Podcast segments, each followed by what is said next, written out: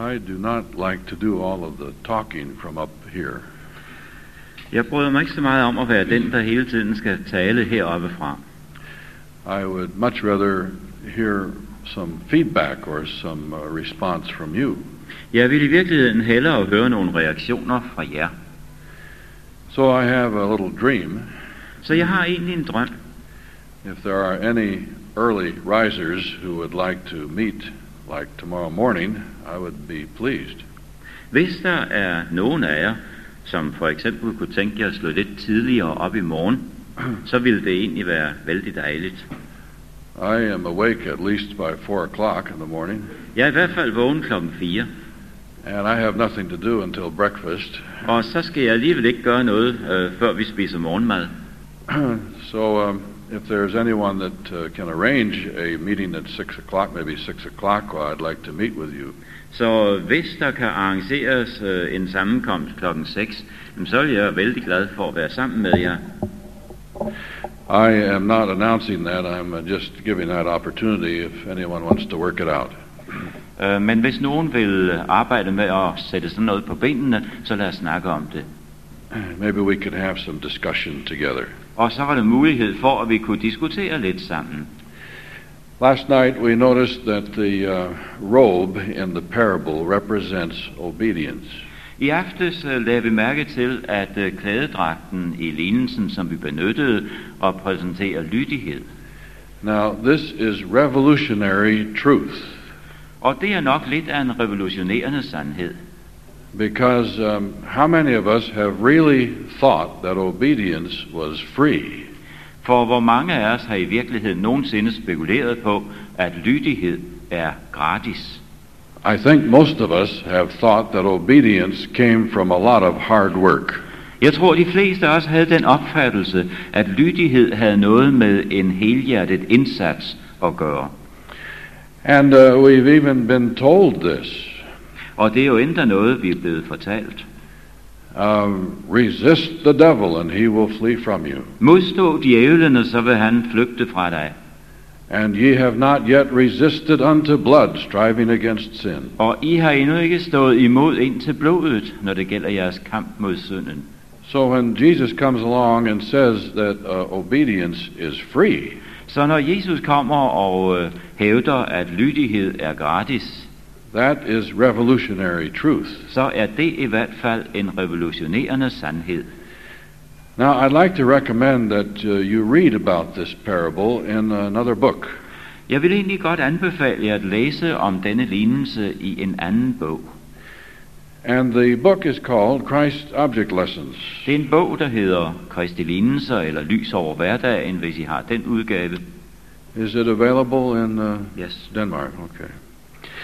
Uh, I'd like to uh, quote a few lines from that book. Og jeg vil gerne citere nogle få linjer fra den bog. And this is what it says. Den siger sådan.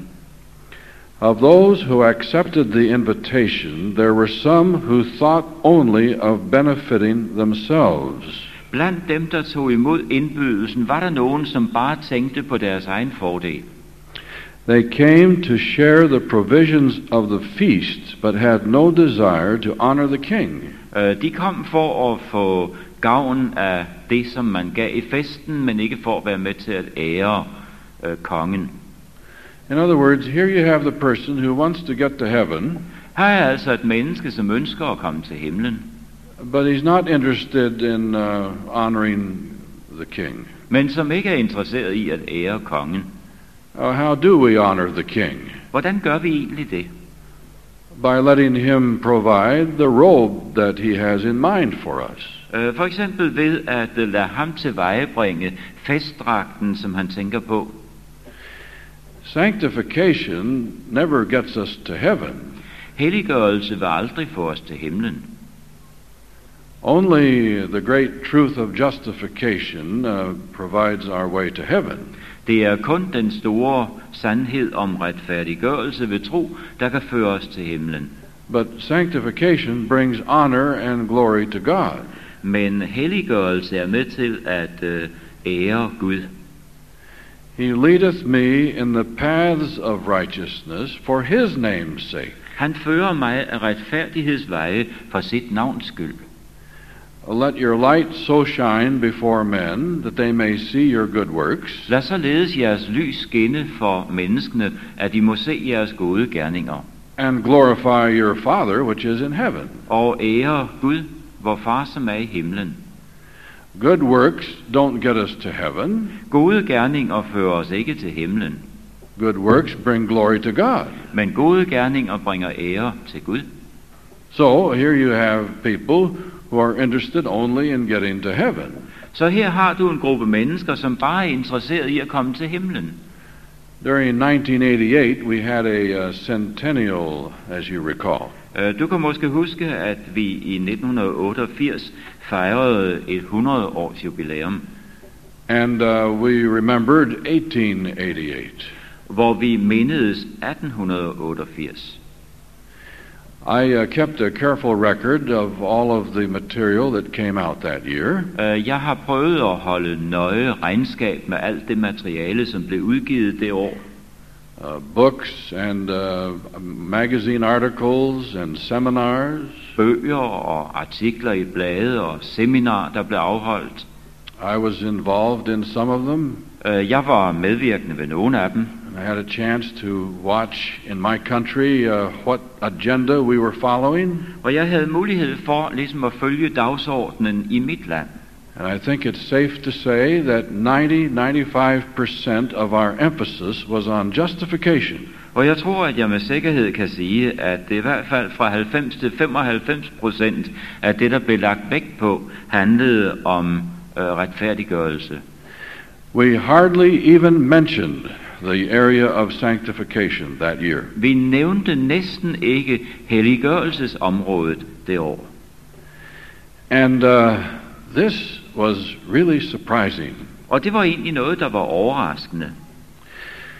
Uh, during a week at Andrews University, I had a chance to ask the church an, a question.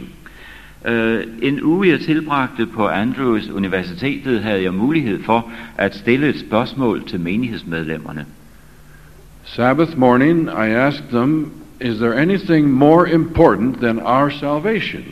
Uh, jeg stillede dem det spørgsmål sabbaths morgen, er der noget, som er af større betydning end vor frelse? And they said no. Og det svarede de nej til. That's the most important thing. Det er det mest betydningsfulde. And this is surprising. Og så kommer dette overraskende. There is something more important than our salvation. At der er noget, som betyder mere end vor frelse. If my uh, only reason for being a Christian is to get myself to heaven, I don't think I'll be there. For hvis den eneste grund øh, til øh, dette er, at jeg ønsker at komme til himlen, så tror jeg egentlig ikke, jeg kommer der. There's bigger business than me getting to heaven. Der er egentlig noget mere, det drejer sig om, end at jeg kommer til himlen. And uh, Moses was the shining example of this. Og det var Moses vel egentlig et lysende eksempel på. He was willing to give up getting to heaven. For han var villig til at opgive dette at komme til himlen. Because of his concern for the glory and reputation of God. Fordi han var så optaget af at bringe ære og herlighed til Gud. So there's something more important than our salvation. Så der er altså noget, der betyder mere end vor frelse. It is God's salvation. Vi kan sige, det er Guds frelse. And this is where the robe comes in. Og her kommer så klædedragten ind i billedet. Now, uh, let's notice a little bit further about the robe. Lad os uh, lægge mærke til lidt længere fremme i bogen fortælles der om klædedragten. By the wedding garment in the parable is represented the pure, spotless character which Christ's true followers will possess. Når vi taler om klædedragten i lignelsen, så repræsenterer den den rene, pletfri karakter, som Kristi sande efterfølgere vil eje. Notice the wording. Læg mærke til udtrykkene her. The robe is something they will possess. Klædedragten er noget, de vil eje. It isn't something I have to possess. Det er ikke noget, jeg skal eje. It isn't something I must get on. Det er ikke noget, jeg nødvendigvis skal tage på. The wedding garment representing obedience is a promise. Men øh, klædedragten, øh, som repræsenterer lydighed, er et løfte. Genuine followers of Christ are going to have the robe on. Øh, Kristi sande efterfølgere vil have klædedragten på. In time for the marriage supper of the Lamb. Når lammets bryllupsmåltid skal fejres. I've had people tell me, well, it's true that God provides the robe. Jeg har haft mennesker, der er kommet til mig og har sagt, jamen det er jo rigtigt nok, at Gud tilvejebringer klædedragten. But we have to put it on. Men det er os selv, der skal tage den på. I say, what do you mean by that? Hvad mener du med det, siger jeg.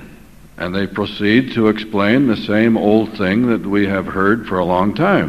Og så fortsætter de med at forklare alt det, som vi har hørt så længe. We have to grit our teeth and try hard to live a good life. At vi må bide tænderne sammen og ivrigt forsøge at leve et godt liv. And uh, whatever uh, we can't do, God will make up the difference. Og uh, hvis der er noget vi ikke kan klare, så vil Gud sørge for det der mangler.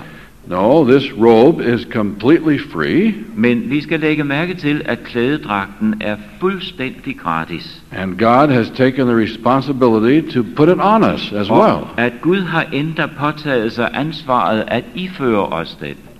There's an old text that I misunderstood in the King James. Uh, der var en tekst i uh, King James oversættelsen, som jeg misforstod.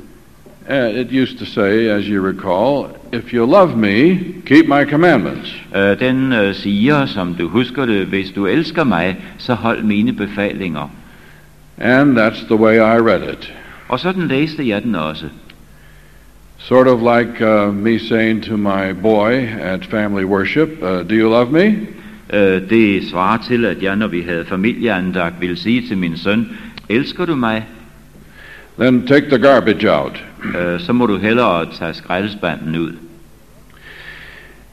If you love me, prove it. Keep my commandments. Hvis du elsker mig, så bevis det. Hold mine bud. And uh, then the more accurate translation came out. Men så kom der en mere nøjagtig oversættelse. It's a promise. Som indebærer et løfte. It is not a command. Ikke en befaling. If you love me, you will keep my commandments. Hvis du elsker mig, så vil du holde mine befalinger. All the difference in the world. Og det gør jo en verden til forskel. Genuine love obeys. Fordi ægte kærlighed viser lydighed. And obedience brings glory to God. Og lydighed er med til at bringe ære til Gud. Even though it doesn't get us to heaven. Selvom det ikke bringer os til himlen. And uh, the obedience brings glory to God because it uh, is evidence that we love him. Og lydigheden bringer ære til Gud, fordi det er beviset på, at vi elsker ham. Now this uh, statement goes on to say something very interesting. Nu fortsætter udtalelsen med at sige noget meget interessant. This robe woven in the loom of heaven has in it not one thread of human devising. Denne klædedragt, der er vævet på den himmelske væv, har ikke i sig en eneste tråd af menneskelig oprindelse. Do we understand what that means? Kan vi virkelig fatte, hvad det betyder? I hate to admit how much time and effort I have wasted. Jeg bryder mig slet ikke om at tænke på, hvor meget tid og hvor mange anstrengelser jeg egentlig har spildt. Trying to weave my own robe. I det jeg har prøvet på at tilvirke min egen klædedragt. Or produce my own obedience. Jeg har prøvet på at frembringe min egen lydighed. Trying hard to get victory. Jeg har prøvet hårdt på at vinde sejr. Try to be an overcomer. Jeg har prøvet at være sejrvinder. In time for the final smoke to rise. Øh, indtil røgen begynder at stige op. And then it tells me there's not one thread of human devising in this robe. Og så står der her, at der er ikke en eneste tråd af menneskelig oprindelse i den. We have all kinds of righteousnesses. Vi har alle mulige former for retfærdighed. I think I've tried them all. Jeg tror, jeg har prøvet dem alle sammen. Righteousness by counting to ten. Retfærdigheden ved at prøve at tælle til ti.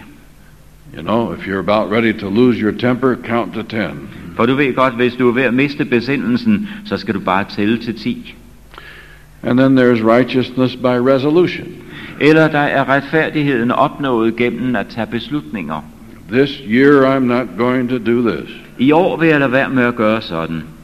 I have started my life over, I don't know how many times. Og jeg ved ikke hvor mange gange jeg er begyndt forfra på tilværelsen. At the beginning of every month. Uh, hver gang en ny måned kom. And uh, mother's birthday, father's birthday. Eller når min far eller mor havde fødselsdag. Every time I moved to a new town. Eller hver gang jeg flyttede til en ny by. Righteousness by resolution. Altså retfærdighed gennem beslutninger. Then we have uh, righteousness by church membership. Og så har vi retfærdigheden ved at være medlem af menigheden. If I can just, uh, you know, stay in the right church long enough, I'll make it. Hvis bare jeg er medlem af den rigtige menighed længe nok, så skal jeg nok klare det. Uh, righteousness by heredity. Eller retfærdigheden, som er nedarvet. I came from the right kind of family. Jeg har den rigtige familiebaggrund. Maybe I'll make it through that way. Og det skal jeg måske nok klare det på. Uh, righteousness by marriage. Eller retfærdighed gennem giftemål. My wife told me that she always wanted to marry a minister.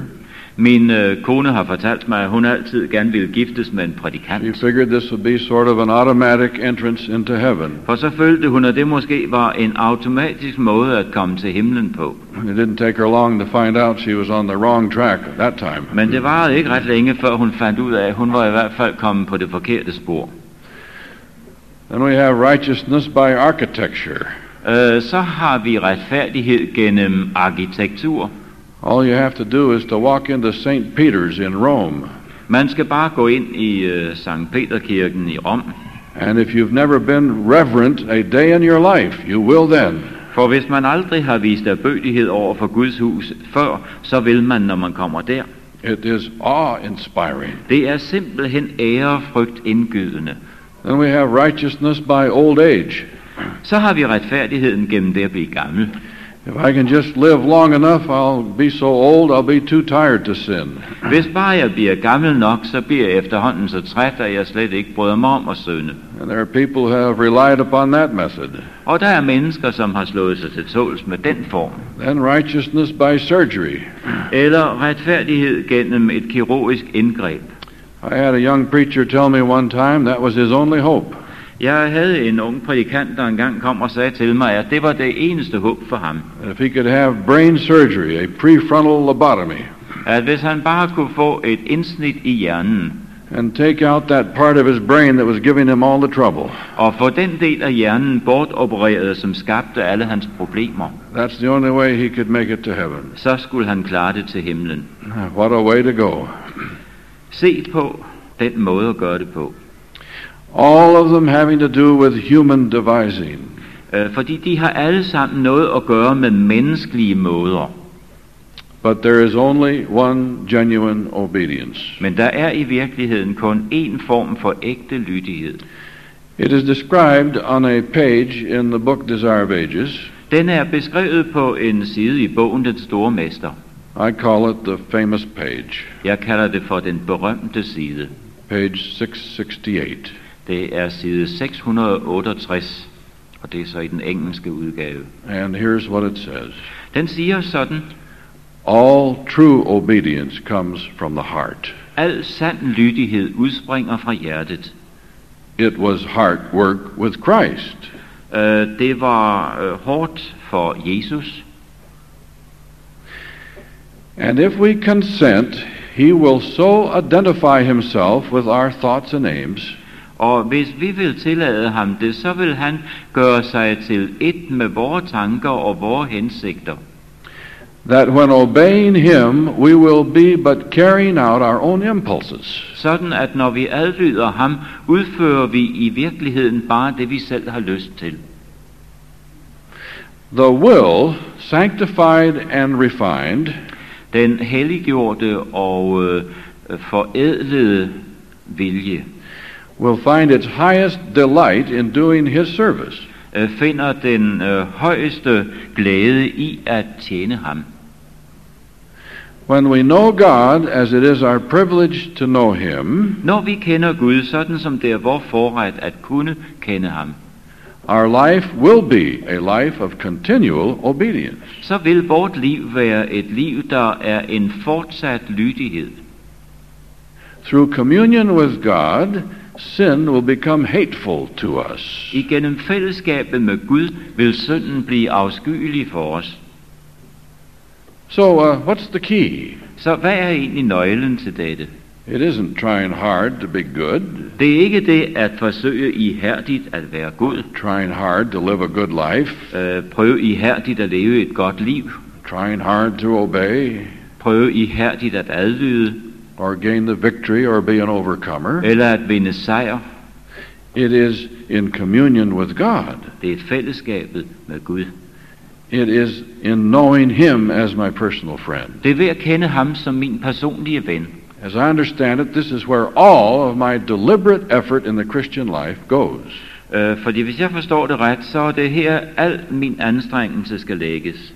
And if I uh, put my effort in that direction, then God will lead me to this kind of obedience. Og hvis det er den retning, jeg forsøger at arbejde mod, så vil Gud komme og hjælpe os til lydighed. Now, the amazing thing is that Jesus was the greatest example of this kind of obedience. Uh, det forbavsende er vel egentlig, at Jesus var det største eksempel på den form for lydighed. Uh, let's notice how Jesus related to sin in Hebrews. Lad os lægge mærke til fra Hebræerbrevet, hvordan Jesus forholdt sig til synd. Hebrews one. Hebræerbrevet det første kapitel. Verses eight and nine. Vi skal læse vers otte og vers ni. But unto the Son he saith, Thy throne, O God, is forever and ever, a scepter of righteousness is the scepter of thy kingdom. Han siger om eller til sønnen, din trone, o Gud, står i evighed fast, og retfærdsstav er din kongestav. Thou hast loved righteousness and hated iniquity. Du elskede ret og hadede uret. Therefore God, even thy God, hath anointed thee with the oil of gladness above thy fellows. Derfor salvede Gud, din Gud, dig med glædens olie frem for dine fæller. Well, Jesus loved righteousness and hated iniquity. Jesus elskede retfærdighed, og øh, han hadede øh, uretfærdighed. If I hate iniquity, do I have trouble keeping from doing it? Uh, hvis jeg hader uretfærdigheden, har jeg så problemer med at uh, holde mig fra den? If I hate sin, would I have problems to keep from sin? Hvis jeg hader synden, vil jeg så have problemer med at afholde mig fra at synde? One day I uh, sat down and did some research on Jesus. Jeg sad en dag og prøvede at uh, studere Jesu liv lidt.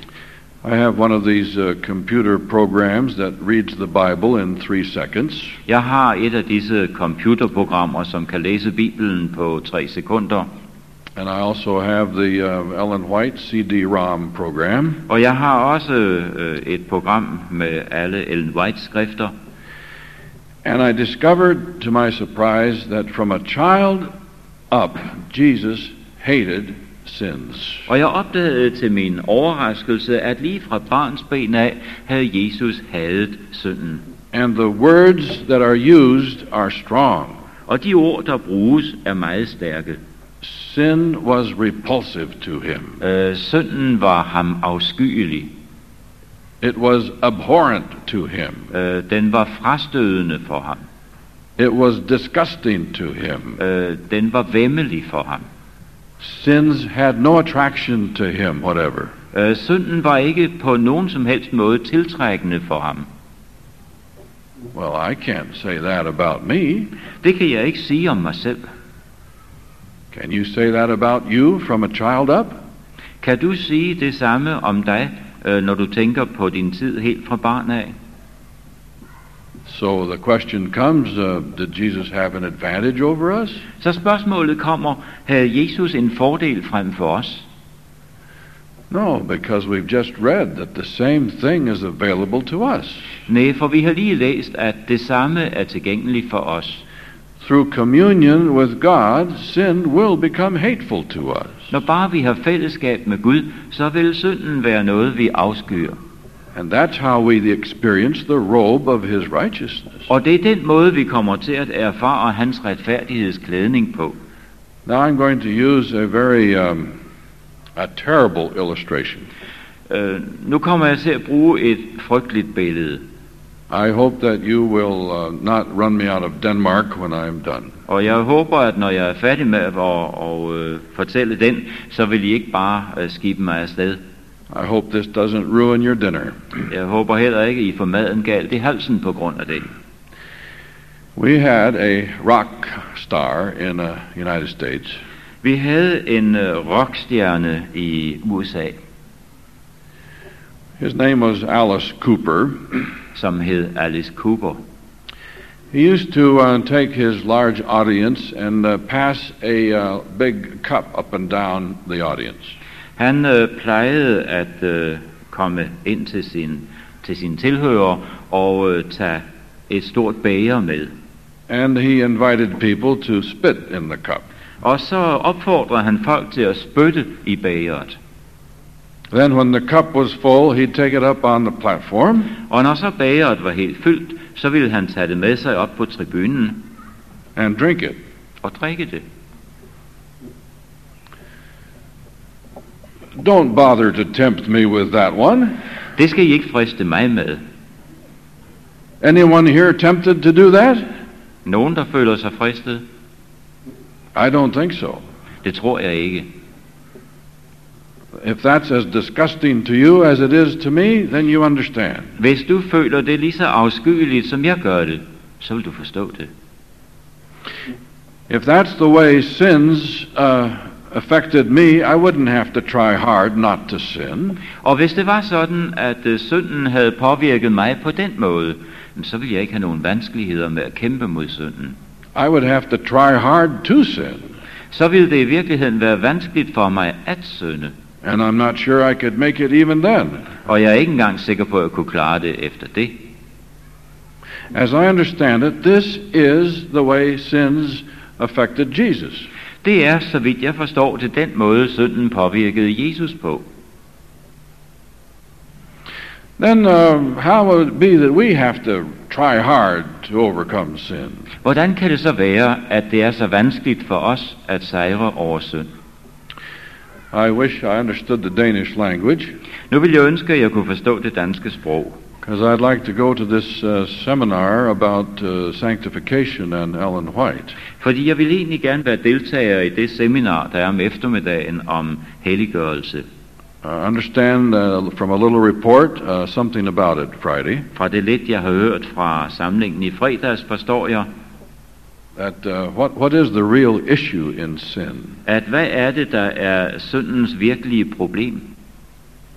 I would like to share with you what I understand the real issue in sin is. Og jeg vil egentlig gerne fortælle hvad jeg opfatter er syndens virkelige problem.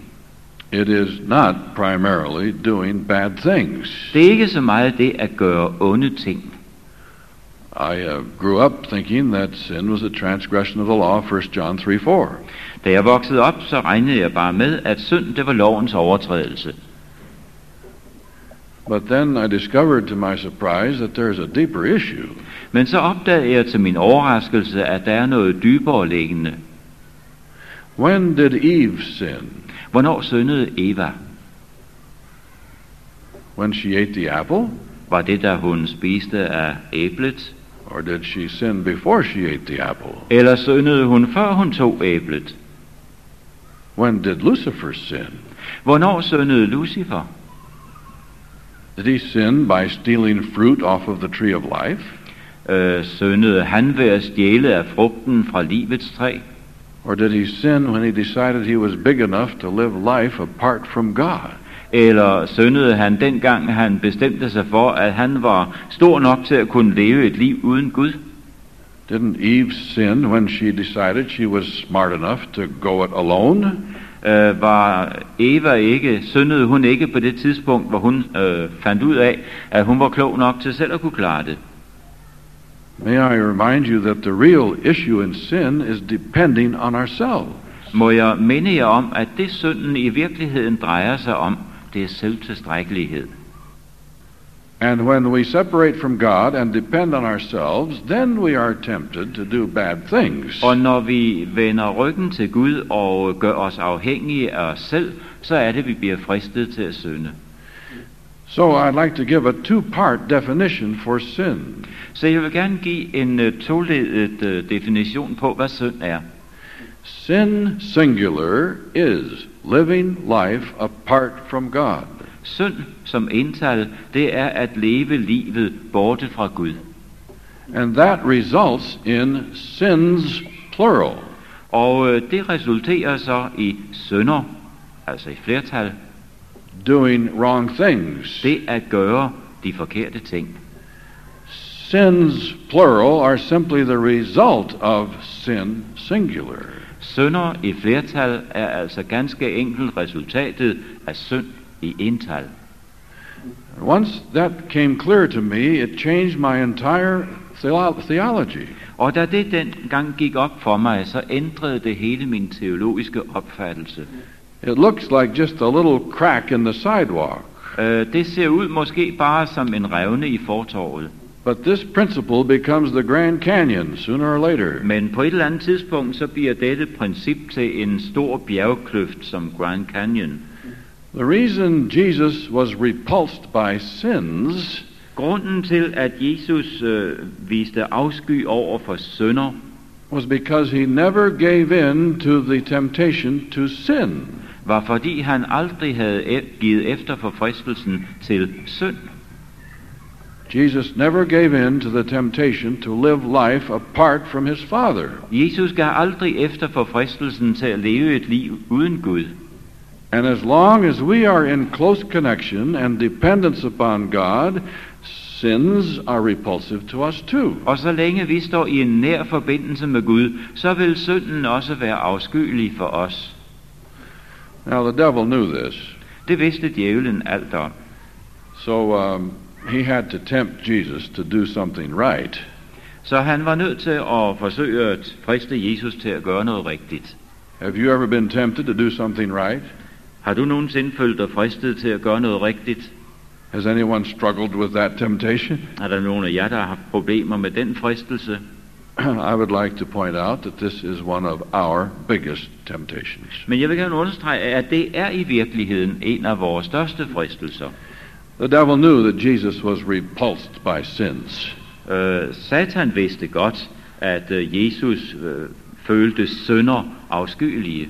And that it wouldn't be any more attractive to him than this cup that I mentioned would be to me. Og at det ikke virkede mere tiltalende for ham end det bæger jeg omtalte for lidt siden. So he probably didn't waste a whole lot of time trying to get Jesus to do sins. Så han øh, spildte sikkert ikke tiden med at forsøge at få Jesus til at øh, udføre synder. But from the cradle to the grave, the devil tried to get Jesus to sin. Singular. Men lige fra vugge til grav forsøgte djævlen at få Jesus til synd. Or to separate from his dependence upon his Father. Med andre ord at øh, skille sig fra sin afhængighed til Gud Fader. This was the issue in the wilderness of temptation. Det var det det hele drejede sig om ude i fristelsens ørken. Is it a sin to be hungry when you haven't eaten for six weeks? Er det en synd at være sulten, når man ikke har spist i seks uger? Is it a sin to want some bread? Er det en synd at ønske noget brød? Obviously, uh, no. Selvfølgelig ikke. There would be something wrong if you weren't hungry after six weeks. Uh, der ville være et eller andet galt, hvis han ikke var sulten efter seks uger. So the devil tempted Jesus to turn stones into bread. Uh, så djævlen fristede Jesus til at forvandle stene til brød. He didn't tempt him to do something wrong. Han fristede ham ikke til at gøre noget forkert. He didn't tempt him to turn stones into fudge brownies. Uh, han uh, fristede ikke Jesus til at uh, gøre sten til brunsviger. With a half an inch of chocolate on top. Eller uh, noget med uh, godt med chokolade på toppen. He didn't tempt him to turn stones into ice cream. Uh, han uh, fristede ham heller ikke til at få sten til at blive til isvafler. He t- tempted him to turn stones into good old-fashioned stone-ground whole wheat bread. Men øh, han fristede ham til at få stenen til at blive noget rigtig godt fuldkornsbrød. In other words, he tempted him to do something right. Uh, han fristede ham altså til at gøre noget rigtigt. But what was wrong with the temptation? Men hvad var der galt med fristelsen? It was to do something right in his own power. Det var at gøre noget rigtigt ud fra sin egen kraft. It was to separate from his dependence upon his father. Det var at gøre sig uafhængig af sin far. And to do it himself. Og selv at gøre det. And that would have been sin, the basic issue in sin. Og det ville have været synd, altså den grundlæggende årsag øh, til hele problemet. Every morning we wake up with the same, temp- the same temptation. Hver morgen så vågner vi med den samme fristelse.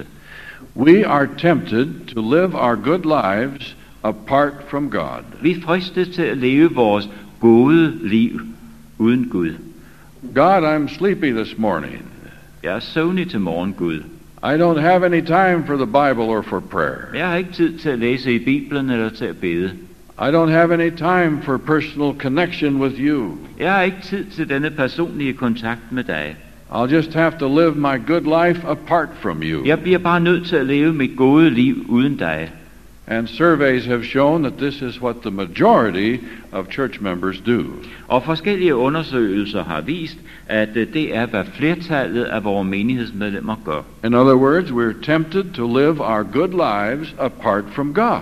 Med andre ord, vi fristes til at leve vores gode liv uden Gud. We are tempted to do right in our own strength. Vi er fristet til at gøre rigtige ting i vores egen styrke. And this is the real issue in sin. Og det er syndens virkelige problem. Anyone who lives life apart from Jesus is living in sin. Enhver der lever borte fra Jesus lever et liv i synd. It makes no difference what kind of life it is. Så er det sådan set ligegyldigt hvilken form for liv det er. It could be a bad life. Det kunne være et dårligt liv. Or it could be a good moral life. Eller det kunne være et godt moralsk liv. And that's even worse. Og det er faktisk værre. Because then we become untouchable. Fordi så bliver vi urørlige. God, I'm a good person. Jeg er en god person. I, li- I lived a good life yesterday. Uh, det lykkedes for mig at leve et godt liv i går. I don't need you. Jeg har ikke brug for dig. And we become isolated from our need of dependence on God. Og så bliver vi isoleret fra vort behov for at være afhængige af Gud. I can still hear my major professor at the seminary saying it. Uh, jeg kan stadigvæk uh, høre min professor på universitetet sige det. One of these days we're going to wake up to a great realization. Uh, en af disse dage så sker det, at det pludselig vil gå op for os. That we in the church called Laodicea have had a problem. At vi i den menighed, som har benævnelsen Laodicea, har et problem. We have been living our good moral lives apart from Jesus. Vi har levet vores gode moralske liv uden Jesus. And that's when we will understand what real revival is. Og så forstår vi hvad virkelig vækkelse betyder. Because this is the worst sin there is. Fordi det er den værste synd der findes. If I have no time for God day by day, I am living in sin.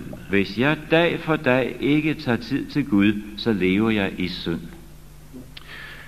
Now uh, the difference between sin and sins becomes even more apparent in Hebrews twelve. Forskellen mellem synd og synder bliver endnu mere åbenbar i Hebræerbrevets det tolvte kapitel. It is one of those hard texts we referred to earlier. Uh, det er en af de vanskelige tekster, som vi tidligere har henvist til. And it has Jesus right in the middle of it. Og Jesus er lige midt i teksten. Please follow Hebrews twelve verse one. Uh, følg med fra det første vers i Hebræerne tolv.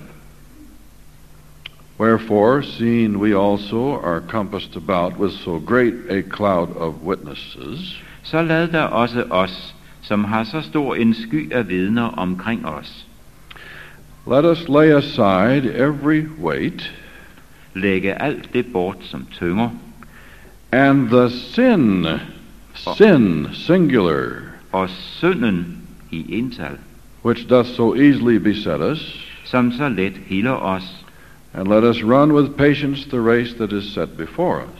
Og lad os med udholdenhed ile fremad i det kapløb, vi har foran os. I used to think this was talking about laying aside my sins. Uh, jeg troede, at den tekst egentlig talte om at lægge mine synder fra mig. But in the context, it's talking about sin singular. Men i sammenhængen ser vi, at der er tale om begrebet synd i ental. It doesn't mean I'm supposed to lay aside my smoking, drinking and dancing. Det betyder altså ikke så meget, at jeg skal lade være med at ryge eller drikke eller danse. I'm supposed to be lay aside living life apart from God. Men det jeg skal holde op med, det er at leve et liv uden Gud. And how do you do this? Og hvordan gør man det? Verse to. Vers to. Looking unto Jesus. Mens vi retter vores blik mod Jesus. The author and finisher of our faith. Troens banebryder og fuldender. Who for the joy that was set before him endured the cross, despising the shame, and is set down at the right hand of the throne of God. Som for at få den glæde, der ventede ham, udholdt korset uden at ænse skammen, og som nu har taget sæde på højre side af Guds trone. Now notice, the context is Jesus. Læg mærke til, at sammenhængen her er Jesus. Verse tre. Vers tre. Consider him. Ja, på ham. That endured such contradiction of sinners against himself, lest ye be wearied and faint in your mind. Som har tålt en sådan modsigelse af syndere, skal I tænke på, for at I ikke skal blive trætte og modløse i jeres sjæle. Now, in the light of looking at Jesus and how he lived, notice the next verse. Når vi så tænker på at uh, se på Jesus og det liv han levede, så lad os betragte det næste vers. Ye have not yet resisted unto blood, striving against sin. I jeres kamp mod synden har I endnu ikke stået imod indtil blodet. Who did resist unto blood, striving against sin? Hvem var det, der i sin kamp mod synden stod imod indtil blodet? Jesus. Det var Jesus. But what was the sin that he resisted striving against? Men hvad var det for en synd, han kæmpede imod? It was the temptation to live a life apart from his father and go it alone. Det var fristelsen til at leve uden sin far og klare tingene selv. Wasn't talking about sins, it's talking about sin singular. Der er ikke tale om synder, men om synd. What is that saying to me? Hvad siger det så til mig? I have not yet resisted unto blood the temptation to sleep in in the morning. Uh, jeg har endnu ikke indtil blodet kæmpet med fristelsen til at sove videre om morgenen. Where is the effort and the fight in the Christian life? Hvor ligger uh, kampen i det kristne liv? God has never asked us to fight sins and the devil. For Gud har aldrig bedt os om at kæmpe mod synder og mod djævelen. He has promised to do that for us. Det har han lovet at gøre for os. Our effort is toward personal dependence upon him. Vores anstrengelse skal ligge på at blive personligt afhængige af ham. And when we uh, engage in that fight, then we are on the winning team. Og når vi begynder at kæmpe den strid, så er vi på det hold, der sejrer. In other words, I let nothing come between me and my personal daily relationship with Jesus. Med andre ord, jeg vil ikke lade noget som helst komme igennem imellem mig og mit daglige forbindelse med Gud. That means that my devotional life goes to top priority. Det betyder, at uh, mit mit uh, tilbedelsesliv uh, får første prioritet. And nothing runs competition with that. Og der er ikke noget, som kan konkurrere med det. Now I'd like to remind you that everybody in Denmark has a devotional life. Uh, jeg vil gerne minde jer om, at alle i Danmark har et uh, bønne- og andagtsliv. Did you know that? Vidste du det? I found that everybody in my country has a devotional life. Jeg fandt også ud af, at alle mennesker i mit liv eller i mit land har det på den måde. Some people's devotional life is to open the uh, Sunday newspaper. Nogle menneskers andagsliv uh, består i at åbne morgenavisen. And to spend all morning going through the sports section. Og bruge hele formiddagen til at læse sportssiderne. They know all of the teams. De kender alle de betydningsfulde hold. They know all of the players. De kender alle spillere. They know all of the scores. De kender alle scoringer. And they can tell you all of the standings. Og de kan fortælle jer de øjeblikkelige stillinger på resultatlisterne. They are devoted to this. Uh, det er noget, de virkelig er overgivet til.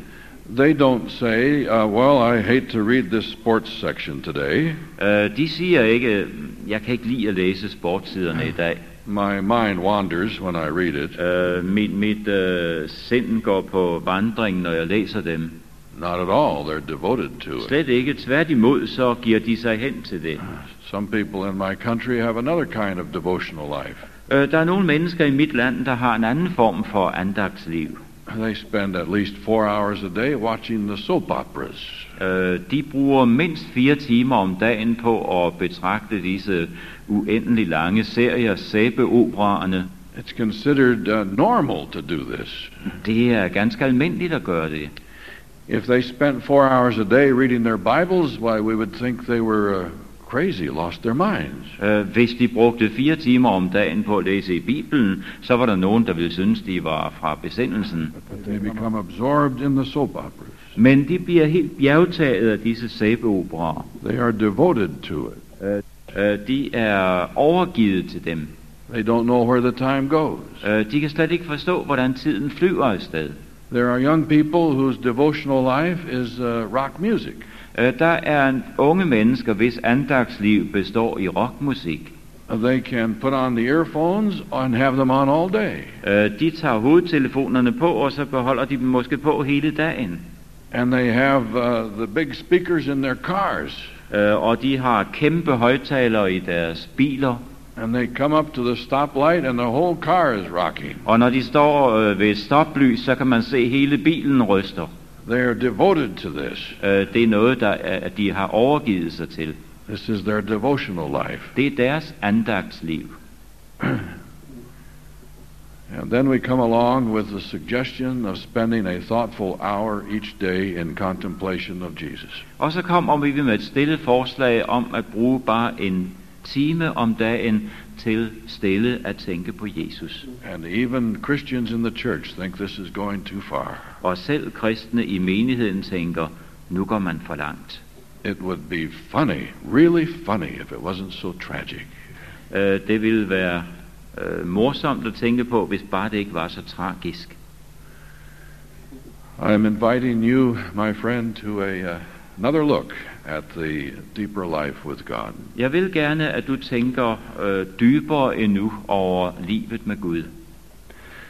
May I conclude with this uh, last uh, line from the book Christ's Object Lessons. Må jeg få lov til at afslutte med endnu en linje fra afsnittet i bogen Kristi Lignelser. When we submit ourselves to Christ, the heart is united with his heart. Når vi overgiver os selv til Kristus, så bliver vort hjerte forenet med hans hjerte. The will is merged in his will. Uh, viljen forsvinder i hans vilje. The mind becomes one with his mind. Sindet bliver et med hans sind. The thoughts are brought into captivity to him. Uh, tankelivet bringes uh, under hans varetægt. We live his life. Vi lever hans liv. This is what it means to be clothed with the garment of his righteousness. Det er, hvad det betyder at være iklædt hans retfærdighedsklædedragt. What's the key? Hvad er nøglen? When we submit ourselves to Christ. Det er at overgive sig til Jesus Kristus. Then we are going to have the robe of his righteousness in time for the wedding. Så får vi hans retfærdighedsklædedragt tids nok til at være med til brylluppet. Now there is some confusion on what it means to submit to Christ. Der er nok nogen, der er lidt forvirret, når det gælder øh, dette at overgive sig til Kristus. I would like to talk about this a little more next time. Og det vil jeg tale lidt mere om i aften. In the meantime, let's thank God for his grace. Indtil da, lad os takke ham for hans nåde. Shall we pray? Dear Father in heaven, kære himmelske far, thank you for your patience with us. Tak for din tålmodighed over for os. Some of us have misunderstood how it works. Der er nogle af os, der har misforstået, hvordan det fungerer. And you've been so kind to us. Og du har været så god ved os. We pray that you'll help us to have wisdom from above. Vi beder dig derfor om, at vi må få visdom ovenfra. To understand the great truth of righteousness by faith. Sådan at vi må forstå de store sandheder omkring retfærdiggørelse ved tro. And not only the truth, but to experience it as well. Og ikke alene sandheden, men også at opleve den. Be with each of us as we look toward heaven just now. Vær med hver eneste af os i det, vi netop nu ser opad. We pray in Jesus' name. For det beder vi om i Jesu navn. Amen. Amen.